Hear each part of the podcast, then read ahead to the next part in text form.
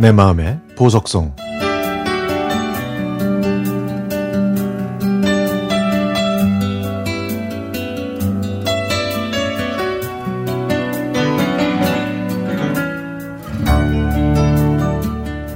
그동안 백화점이나 대형마트를 이용하다 보니까 재래시장의 따스함과 조촐함, 그 밀고 당기고 흥정의 재미를 잊고 살았던 것 같습니다.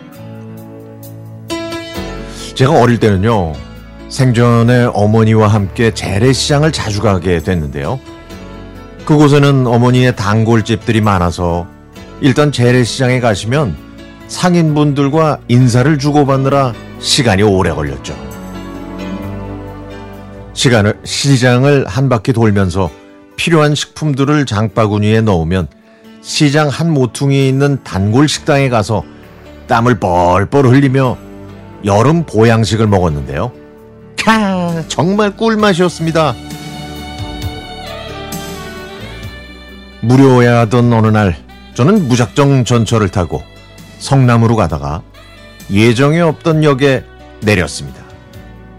마침 그 역 근처에는 큰 재래시장이 있어서 그곳으로 발걸음을 옮기게 됐죠. 사람들로 북적거리는 재래시장은 생동감과 삶의 애환이 뒤섞인 곳이었습니다.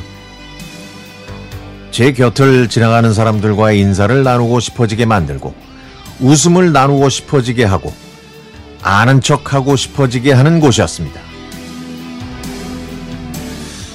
비좁은 골목에서 어깨를 스치며 지나가는 사람들은 어디선가 한 번쯤 만난 적이 있는 것처럼 친근감이 들었고요. 그래서 사람들이 저를 부르면 반가운 마음으로 뒤돌아 볼 것 같았죠.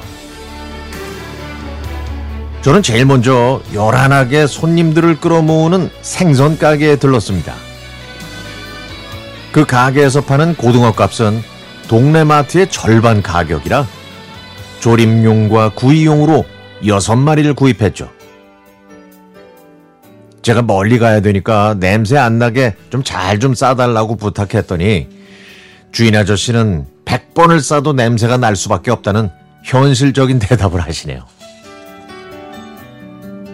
그 다음에는 채소 가게에 들러서 고구마를 샀는데 역시 가격이 절반밖에 안 해서 더 행복했습니다. 그래서 덩달아 청양고추와 말랑말랑한 복숭아도 샀죠. 숙주나물도 샀는데 가격은 거의 절반이지만 양은 두 배나 됐고요. 예정에 없던 재래시장 방문이라 핸드백만 달랑 들고 갔더니 까만 비닐에 담긴 식재료들이 꽤나 무거웠습니다. 하지만 그것보다는 전철 안에서 생선 냄새가 날까봐 조마조마했죠. 그래서 일단 구석으로 가서 바닥에 놓은 봉지들을 제 몸으로 가리고 섰습니다. 잔뜩 신경을 쓰면서 주변 사람들의 눈치를 이리저리 살피는데 모두 마스크를 쓰고 있어서 그랬는지 다행히 냄새를 잘 맡지 못하는 것처럼 보였습니다. 열정거장 남짓한 짧은 여정이라 별다른 불상사 없이 안전하게 집으로 돌아올 수 있었습니다. 하루가 다르게 물가가 올라가는 요즘 아 이렇게 저렴하게 물건을 구입한 제가 기특하다는 생각까지 들었는데요. 그래서 앞으로는 재래시장을 좀 자주 가야겠다는 결심을 했습니다. 그날은 몸이 좀 힘든 날이었지만 그래도 행복한 하루였습니다.